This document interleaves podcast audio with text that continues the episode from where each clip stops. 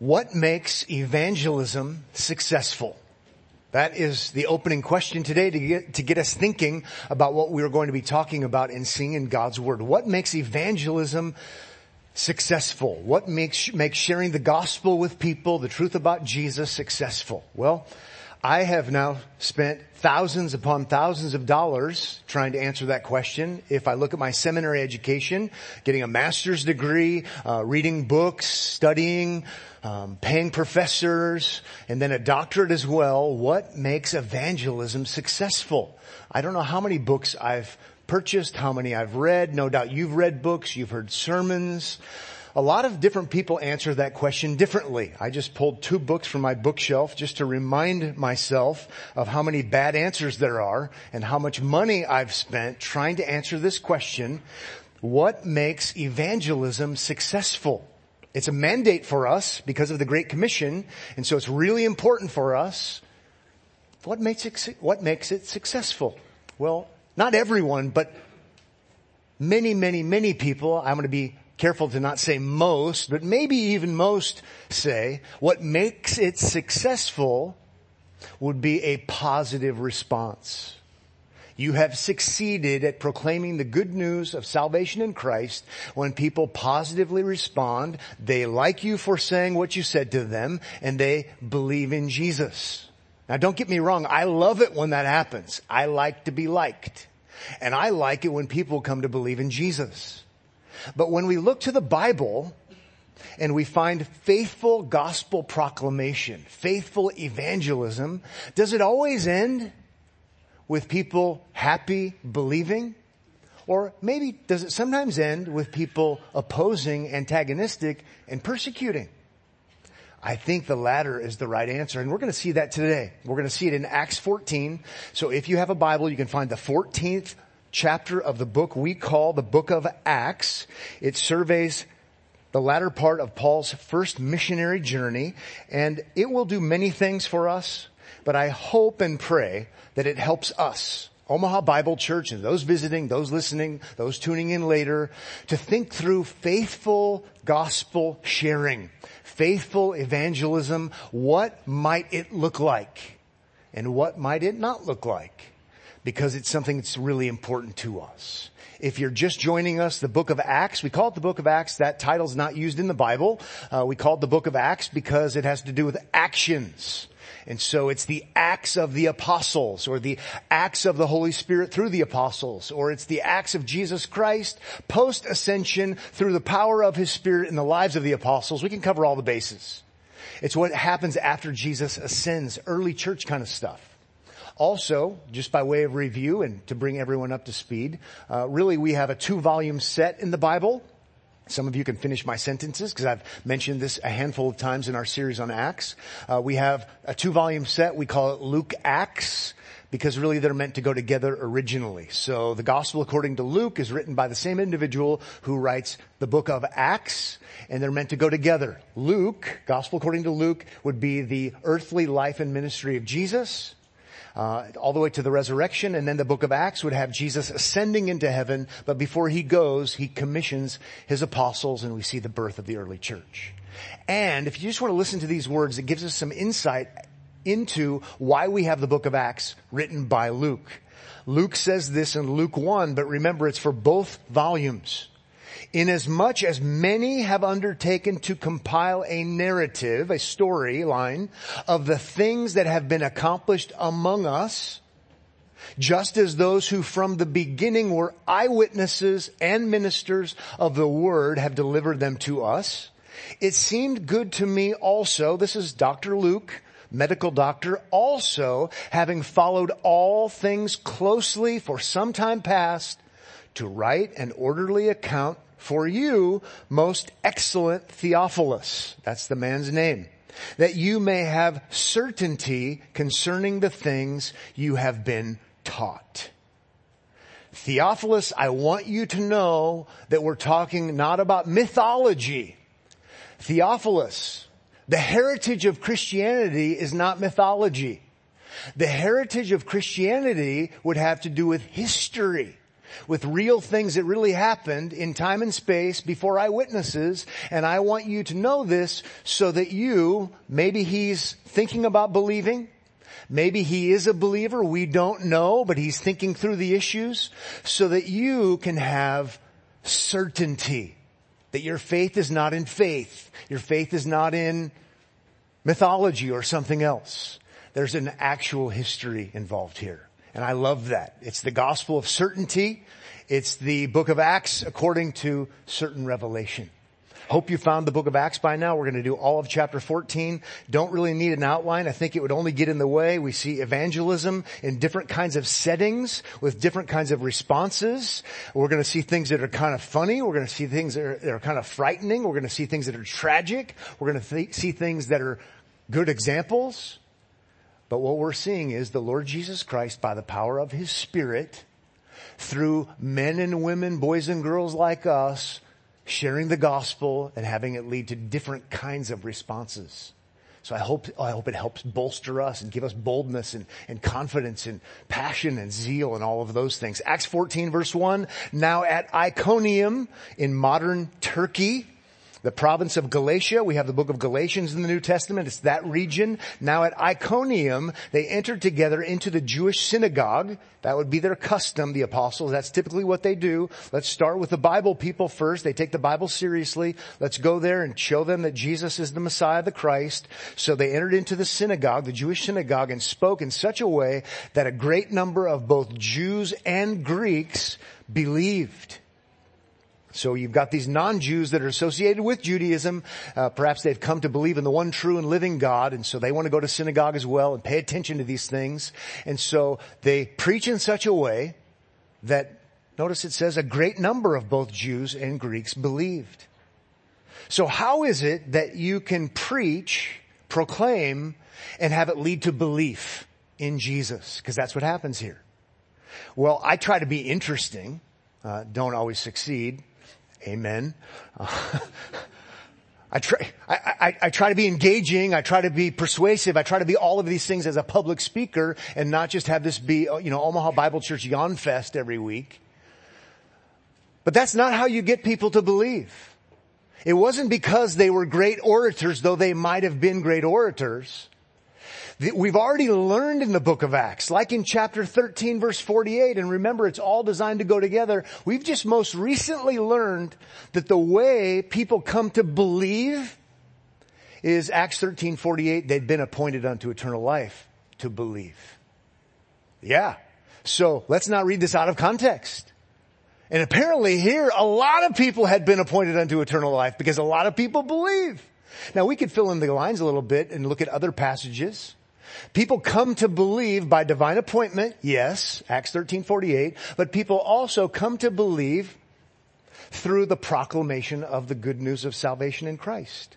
Many of you know the passage that I'm thinking of, not because you're a mind reader, but because you're good students of the Bible. And if you're not a mind reader or a good student of the Bible, you came to the right place. We're going to help you to be a good student of the Bible.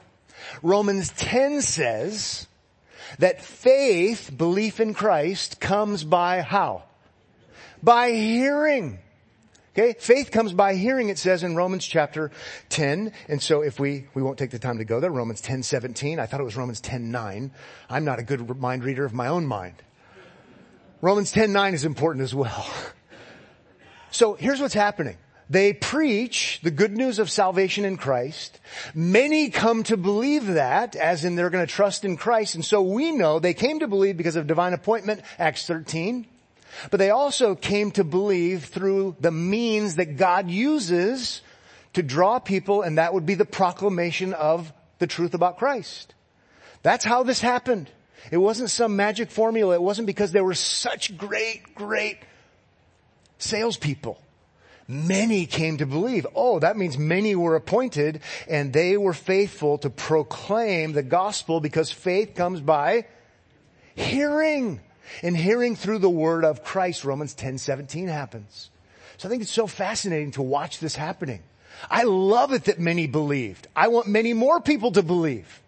But there's this temptation to try to get them to believe by means other than the means that God has given us. So here, this is exciting. But by stark contrast is verse 2. Verse 2 says, but the unbelieving Jews stirred up the Gentiles and poisoned their minds. What a great label for bad people. They're mind poisoners. They poisoned their minds against the brothers. So it's very graphic. So some of the Jews came to believe in Jesus, but others didn't, and they didn't want anybody else to believe either. They opposed. Why would anyone oppose? It's not because there isn't enough evidence. It's not because it's not historic. It's not because of any of those reasons. Jesus would say that they have rejected the light, John chapter 3, because people love darkness. It's a spiritual problem for them. John 3, 19. They're, they, they don't want to believe in Jesus, not because they're spiritually neutral, not because there aren't enough facts, but because they, people love darkness. Apart from God or, or, intervening, apart from God working, we just have to know that people love darkness and they will oppose apart from God working in their lives. How might they have poisoned their minds? Well, we have to speculate, which is dangerous. Maybe they poisoned their minds by saying, you know, we've heard it on good authority that they're, that they're liars. Or maybe it's, you know what, they're really not as well educated in the scriptures as we are. And you know, I heard that so, who knows? A million different ways, perhaps, to poison people's minds. They're in it for the money. They're in it for the fame. They're just drawing attention to themselves. Regardless, they're poisoning people's minds so that they wouldn't believe by human perspective. It reminds me of Jesus' parable in Matthew 13 of the soils or the sower, whichever one you prefer. Remember the sower goes out and the, and the, seed represents the gospel, the word of God that goes out and it falls on different kinds of soils and there's that one soil, it just, it just falls on the side of the road. And the birds come and they take it right away. And in Matthew 13, Jesus interprets it and he says the devil does that. Symbolizing the devil would be the birds. They hear it. It's the true gospel, but they don't come to believe it. And he says, Jesus says the evil one comes and snatches, snatches it away what might be sown in their hearts. Mind poisoning is what they're up to. Think about how many times you tell people the truth about Christ, you tell people the truth about the gospel, and then someone else says, well, you know, actually, there's a different kind of Christianity that actually says you don't actually have to believe in Jesus and that people are basically good. And I mean, there's so many different ways that what you say that's true and historic is countered by those who love darkness and they don't want anybody else to believe in Jesus. And so they're busy poisoning people's minds. Out of my control. I might want to respond, but ultimately God has to work in people's hearts. Acts 13:48. So in response to the belief, in response to the opposition, in response to the unbelief, verse 3 says, so they remained for a long time, which is kind of curious. Oh, so people are opposing and doing mind poisoning, so we're gonna just stay. Kind of strange but maybe not. Speak, here, here's why they stay. Speaking boldly for the Lord. We, we need to counter this mind poisoning. Speaking boldly for the Lord, maybe also to show the believers that this doesn't mean we should cower. This doesn't mean we should just to, to head out. All the more, we're going to stay and we're going to speak boldly and maybe be a good bold example to you all who bore witness to the word of his grace, granting signs and wonders to be done by their hands. So we're gonna, we're gonna encourage you. We're gonna be a good example. But not only that, these apostles are gonna do signs and wonders, which are important in the early church, done by the apostles, not all of the time, not all of the time in the Old Testament history either, but uniquely in the book of Acts we end up seeing them to complement, to support, to bring credibility. There's something unique and extraordinary happening. Something significant has happened, something not ordinary in history. We're not ordinary spokespeople promoting ordinary philosophies. No, it's accompanied by the supernatural that the apostles would carry out. Bearing witness to, I like it says the word of his grace. I like it that the gospel is even referred to as the word of his grace. You don't deserve it. You haven't earned it. It's good news to you. It comes to you freely. And they're complimenting that. Now we should go on to verse four. But the people of the city were divided. Some sided with the Jews and some with the apostles. And if you're like me, you're like, I thought the gospel unites.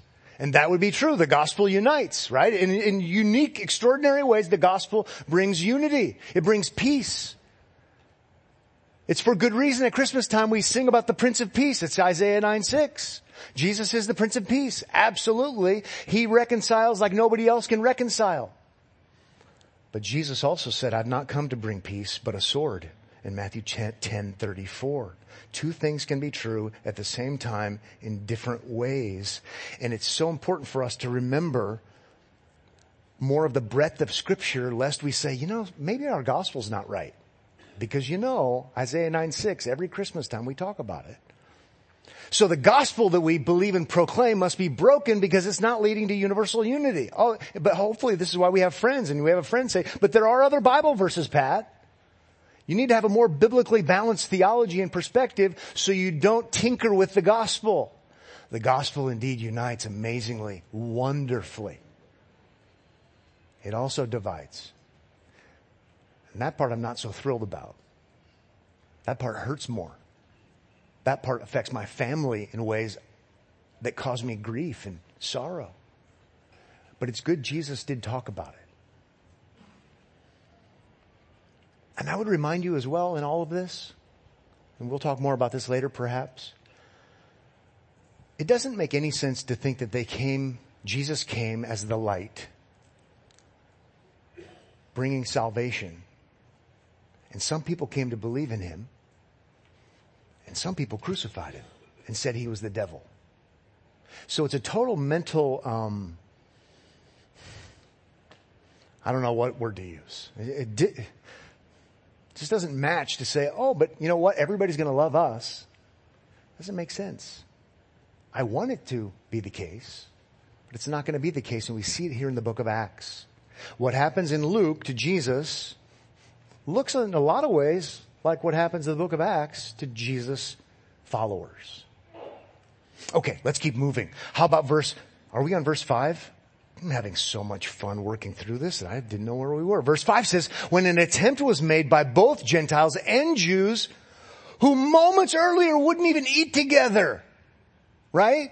Amazing what unites people sometimes in their unbelief. When an attempt was made by both Jews and Gentiles with their rulers to mistreat them and to stone them. They, they hate the disciples of Christ so much, they hate the gospel so much that they're going to do what the old covenant law requires of somebody who, who is a blasphemer, somebody who tells lies about God. You're so terrible. We want to execute you by means of stoning. That's showing the heart of darkness. It says in verse six, they, the apostles learned of it and fled to Lystra and Derbe, cities of Lycaonia and to the surrounding country. So they flee 21 miles, 55 miles, all still in the Galatian region. Look at verse 7. I love verse 7. And there they continued to preach the gospel. You, you can't pry my hands off of it. Absolutely, tenaciously, passionately, lovingly, how about? Faithfully. You know what we're gonna keep doing? We're not going to tinker with it. We're not going to change it. We're not going to cut off the, the, the sharp edges. We're not going to try to make it more sellable. We're not going to make it harsher. We're not going to do any of those things. We're going to keep proclaiming the good news of salvation in Christ. If you, as a sinner, and we all are, come to trust in the finished work of the Lord Jesus Christ, His perfect life, His death, His resurrection, His ascension as high priest, if you trust in Him as your substitute in your place, God accepts you. God accepts you and judgment day has actually already been determined. Therefore, having been justified, that's judgment day talk, we have peace with God. If that's true, and they believe that it is, they will continue to preach the good news everywhere they go. I won't do that anymore, I know. It's starting to get irritating. I love this kind of resolve for you and for me. Why? Why were they so committed? Well, they're so committed. Let's just use a Bible verse. Paul will say later in Romans 1:16, "For the gospel is the what? It's the power of God unto salvation." And so no matter what, this is what we're going to proclaim. Even if people don't think it's what they need or it's not what they want, it's actually what they need. It's with conviction that this happens. It's wonderful conviction. And I think we need these kinds of convictions. And a text like Acts 14 helps bolster that and, and reassure us and remind us that maybe a lot of those books aren't such good books. It's wonderful. It's great. Now if we move to a different area of emphasis, this Lystra, it's secular. How about verse 8? Lystra. So they've been going to the Jewish synagogues, but now we're going, we're to venture into a place that doesn't have a Jewish synagogue. It's going to look totally different and not totally different. It's going to look very different and it's going to look very much the same. Let's go. Verse 8. Now at Lystra, there was a man sitting who could not use his feet. He was crippled from birth and had never walked it's worded exactly the same way as in chapter 3 verse 2 when the same kind of thing happens with Peter the apostle. Verse 9 says, he listened to Paul speaking. And we know what Paul is speaking because verse 7 is clear he's speaking the gospel. This is what he speaks. He listened to Paul speaking. I'm going to say he's speaking the good news about Jesus. And Paul looking intently at him and seeing that he had faith to be made well, Notice in some of your margins, the ESV I know does it, the New American Standard does it as well. You can also translate that, even the, the NASB says literally, made well is the word for saved. Paul, looking at him, sees that he has faith to be made well or to be saved. Which one is it? Well, you can't base it upon a Greek word because it's the Greek word sozo and it means saved and it means, guess what? Made well. it means either one. I don't know if we have to make a choice. Let's start with saved. He's hearing Paul speak and Paul is known for speaking one thing and that's the truth about Jesus and Paul sees that he has faith to be saved. So I, I'll, let's take it that way. But let's also take it the other way because he is going to be healed. And so he's not only going to be saved as in spiritually div- delivered from his sins and their penalty, but he also is going to be saved from the effects of sin in the world, which includes suffering and death, at least temporarily, because he's going to be healed. And I would suggest to you that when we read in the New Testament healing, it's a preview of the finality of salvation, right? New creation happens and you experience the new creation if you're saved, right? The effects of the fall will be reversed. There will be no more death. It's part of being saved. And so in that sense, it's a preview of coming attractions. If you come to believe in Jesus, you'll be saved from your sin and God's wrath for your sin, but you'll also ultimately be saved from all of the effects of sin, including physical ailments. Preview of coming attractions. Maybe one text just to mention to you that I think has been so helpful to me more and more the more I study the Bible and it is 2 Corinthians 5:17. It may have been the first Bible verse I ever memorized. And I think for decades I didn't really know what it meant, but I knew that I memorized it. 2 Corinthians 5:17 says, "Therefore if anyone is in Christ, so that means united to Christ by faith, you receive all of the benefits all of the benefits if you're in Christ. If anyone is in Christ, if anyone is a Christian, in other words, he is a new creation. New creation talk. Paul is already looking forward to the new creation. And he's saying if you're in Christ, you're a new creation. The point is because you're part of the new creation, but this isn't the new creation yet. Am I going too fast for you? it's not part of the new creation, but Paul can with confidence say because Christ's work is already done and he's already been raised from the dead, that you already are a new creation. And based upon the way I felt this morning, I don't feel like I'm a new creation, but I am in Christ. It's guaranteed. That's the idea. He says the old has passed away, doesn't feel like it. Behold, the new has come. That's not true. It's not true in our experience, but because of what Christ has done and promised, it's as good as done, so it is true. And so when we see these physical healings, it's not just to keep everybody off Obamacare or whatever it was and always healthy. It's not that.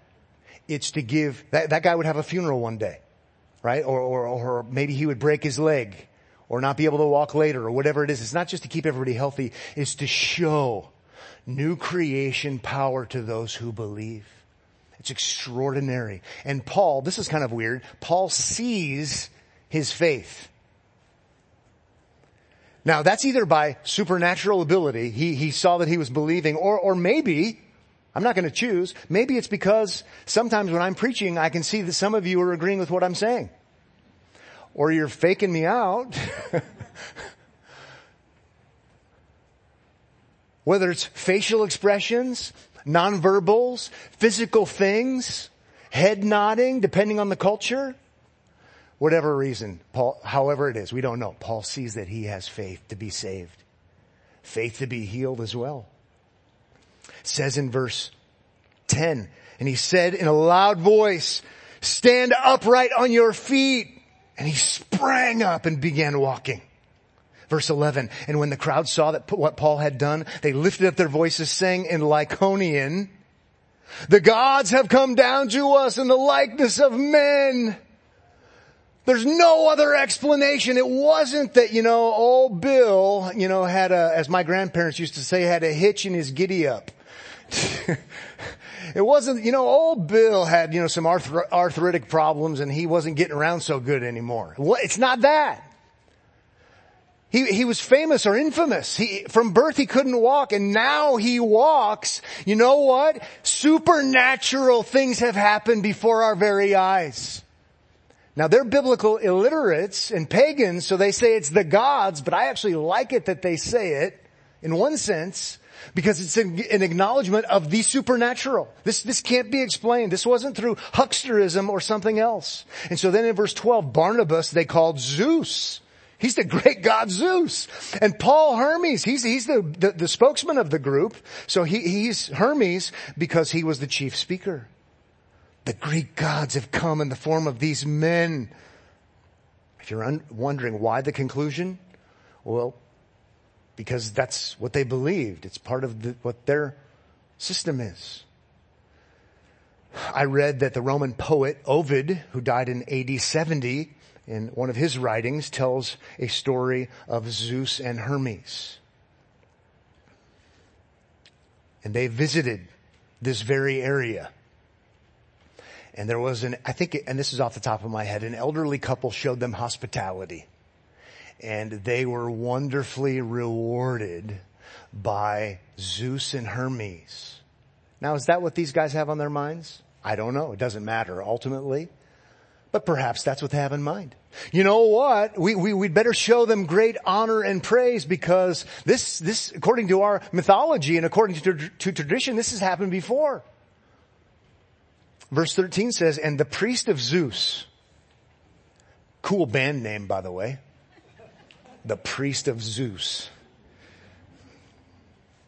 Forgive me, I was the alternative music rep for Capitol EMI Records when I was in college. The priest of Zeus. Okay. And the priest of Zeus, whose temple was at the entrance to the city, brought oxen and garlands to the gates and wanted to offer sacrifice with the crowds. Can you imagine? 14 says, but when the apostles Barnabas and Paul heard of it, they tore their garments. This is Jewish grief expressed. Was it true in their culture or not? I don't know, but they're saying, no, don't do the stop. And rushed out into the crowd crying out, men, why are you doing these things? And then the apostle Paul says, in Psalm chapter 2. No, in Exodus. He doesn't do it. because he's not talking to Jews. He's talking to pagans. But notice how biblical his response is without chapter and verse as we've been seeing throughout the book of Acts so far. In verse 15, halfway through it says, we also are men of like nature with you. We are not gods, we're human beings. We're not inherently better than you. How about that? We're like you guys. We're not on a different level because we're Christians. We are men of like nature with you. Let's keep reading. And we bring you good news. We bring you gospel news. We bring you the message about another and what he offers to sinners like us and like you as human beings. So we're not special, but we're bringing you the message about someone who is special. It's not us, it's him. Let's keep moving. That you should turn from these vain things. So he's calling sin sin. Your, your mythology is vanity. It's empty. It's not true. It's not good. It's bad. It's worshiping what's made up, not what is true, because notice what he goes on to say, to a living God. Turn from these vain things to a living God. How about that for a striking reality? He's different from your mythology. He's different from Zeus. He's different from Hermes. He's different from all of the rest. We're not talking about one we can serve with idols that we make with our hands, as statues or whatever it is, to a living God, totally different, who, notice, made the heaven and the earth and the sea and all that is in them. We're, we're here to talk to you about the transcendent creator who's above and beyond you. He's above and beyond us. He's above and beyond all of your so-called gods that are actually vain, vanity. They're vanity. They're vanity and they are vain, both. I think he's acknowledging that it's built in the nature of humanity to worship. He knows that, but their God-shaped void is twisted into idolatrous form, which happens because of sin. Let's keep going. Verse 16. In past generations, he allowed all these, all the nations to walk in their own ways. I don't want to make a mountain out of a molehill, but God is sovereign. God is God. But he was allowing something to happen. Then it's going to go to but now. So there is a plan. There is a purpose. There is a providence. He allowed all the nations to walk in their own ways. My favorite commentator these days in the book of Acts, Guy Prentiss Waters says this, that's likely referring to the period of time before the ministry of Jesus on earth, when the nations of the world uniformly dwelt in spiritual darkness and when the sphere of God's covenanted mercies did not extend much beyond the boundaries of Israel. Okay, 17. Yet he did not leave himself without witness. He's always been there. He was allowing, but he, but he had a witness for he did good by giving you rains from heaven. You want to know where those came from? Not the God of rain, but the God of the universe, the one true living God. He's the one who was giving you rains from heaven and fruitful seasons, satisfying your hearts with food and gladness. Let me tell you about this God. The one God. Yahweh. The living God. He's been patient. But he has been speaking. Not special revelation we call it, but general revelation we call it. Different category. Paul's giving them special revelation, the truth about salvation. But God has been extending grace to them. There's another category we, we have in theology. We say it's common grace. It's not saving grace, special grace, it's common grace. It's like Romans chapter 1 said in different words. God has been showing himself. You want to know why you're happy when you have a good harvest? God's common grace. You want to know why you smile when the baby smiles back for the first time? God is good. God's common grace. God isn't giving you what you deserve, wrath and condemnation. He's been giving you so many good things, but they don't save you. Again, think Romans 1. They actually hold you all the more accountable that there is a one true and living God that we all have to give an account to. Let me tell you about that God. He's using biblical categories. He's using biblical theology. He's just not using chapter and verse because it's not a point of reference for them. But I would suggest to you, make no mistake about it, he's sticking to the script, explaining the truth to people in ways that they have some comprehension.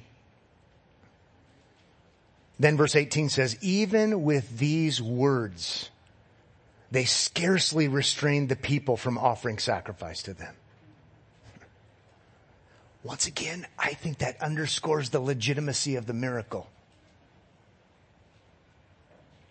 19 says, but Jews came from Antioch and Iconium. They're, they're, hunting them down. They won't leave well enough alone.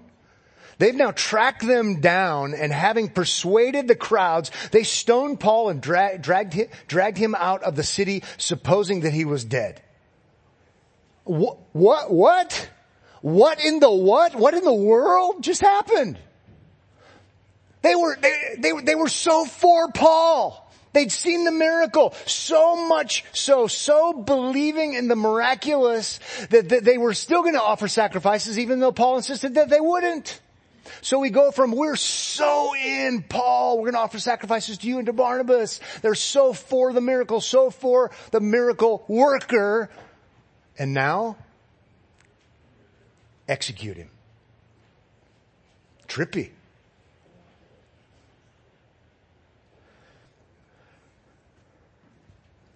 Isn't it interesting how people love the supernatural? Do we still have psychic hotlines or is that passed because of the internet age?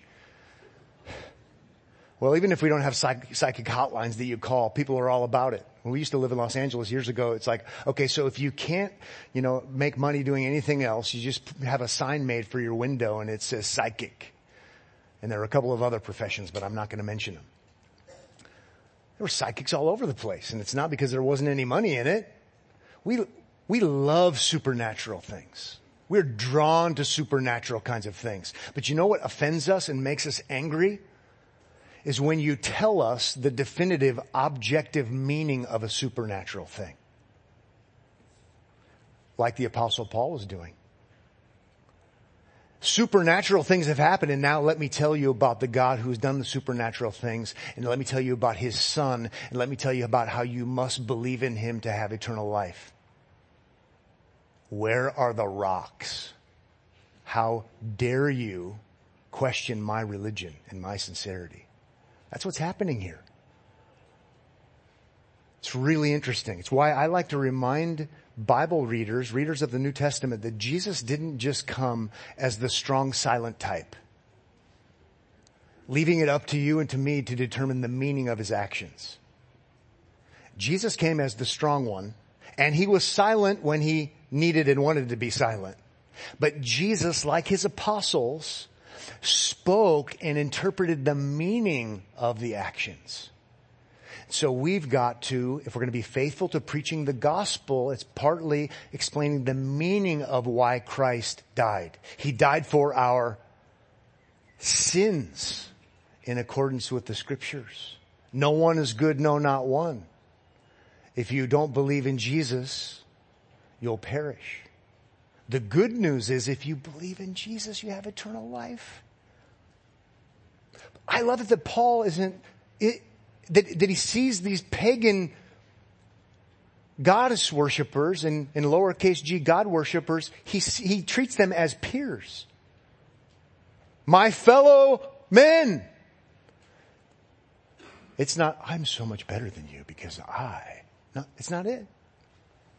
But he does call them to account. Okay.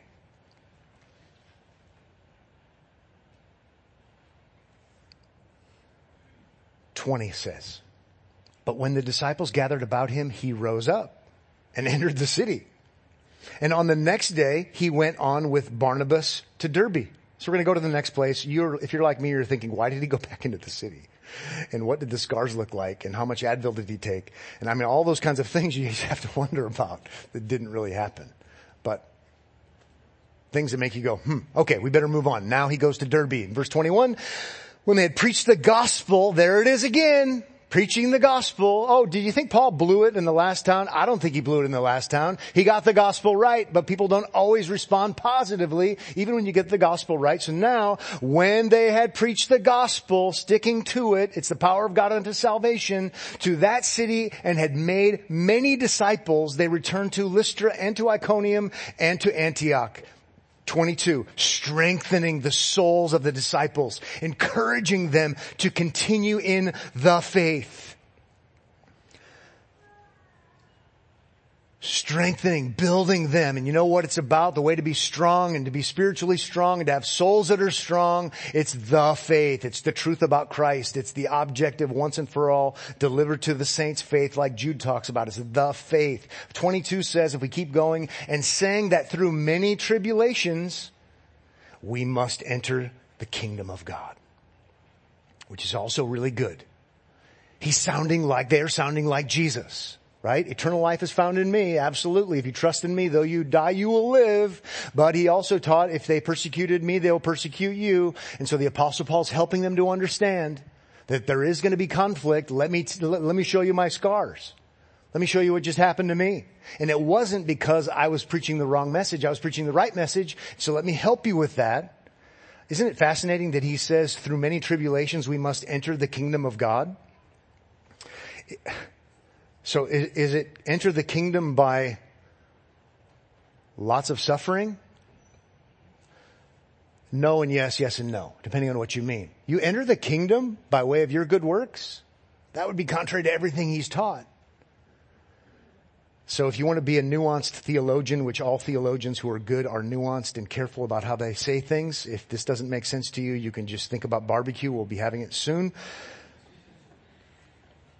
If we talk about the kingdom, there's the kingdom inaugurated.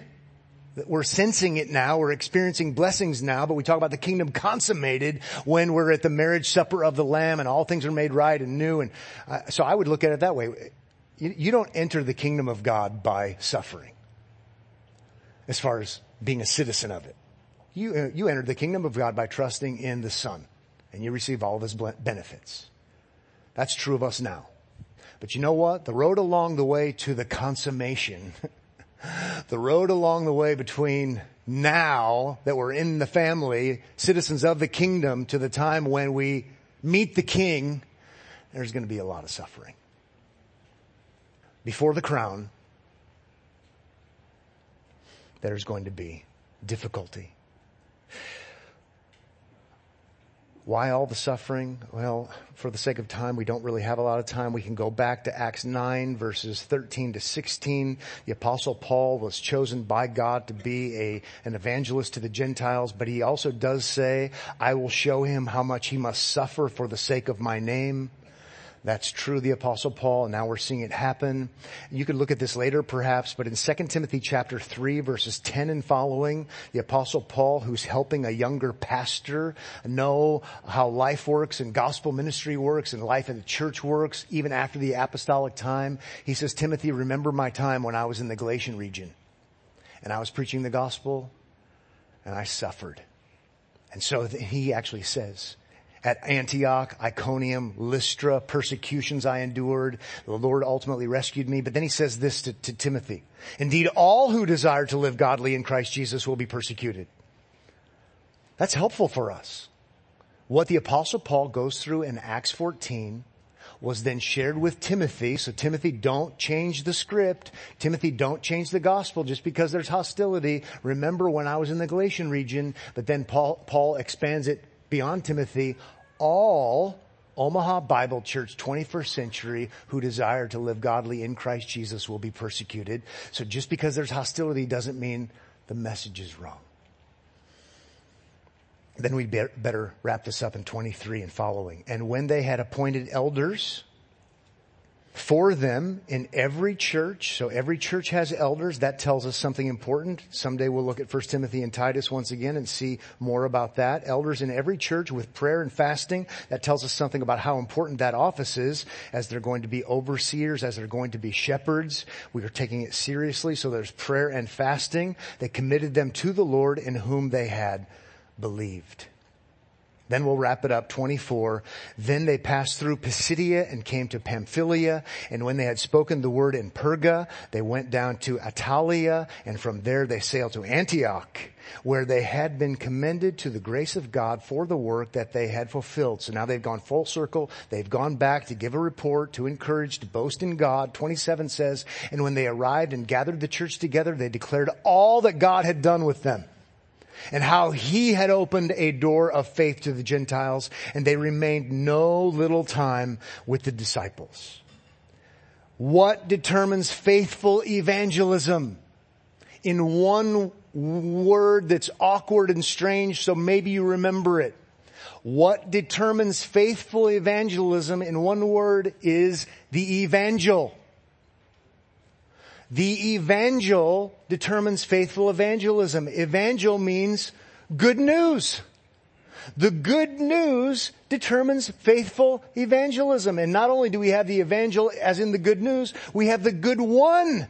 It's about the good one. It's about Jesus. So if you tell the truth about Jesus, and we can talk about his birth, we can talk about his life, we can talk about his death, we can talk about his resurrection, we can talk about his ascension, we can talk, talk about all of these things that he's accomplished on behalf of everyone who would ever believe in him. If we tell the good news to people, that's biblical evangelism. And then we call them to respond to the evangel. And the right way to respond to the evangel, the good news is to believe in Jesus. The other side of that coin is to repent to repent and to believe, to believe and repent. It's not that complicated.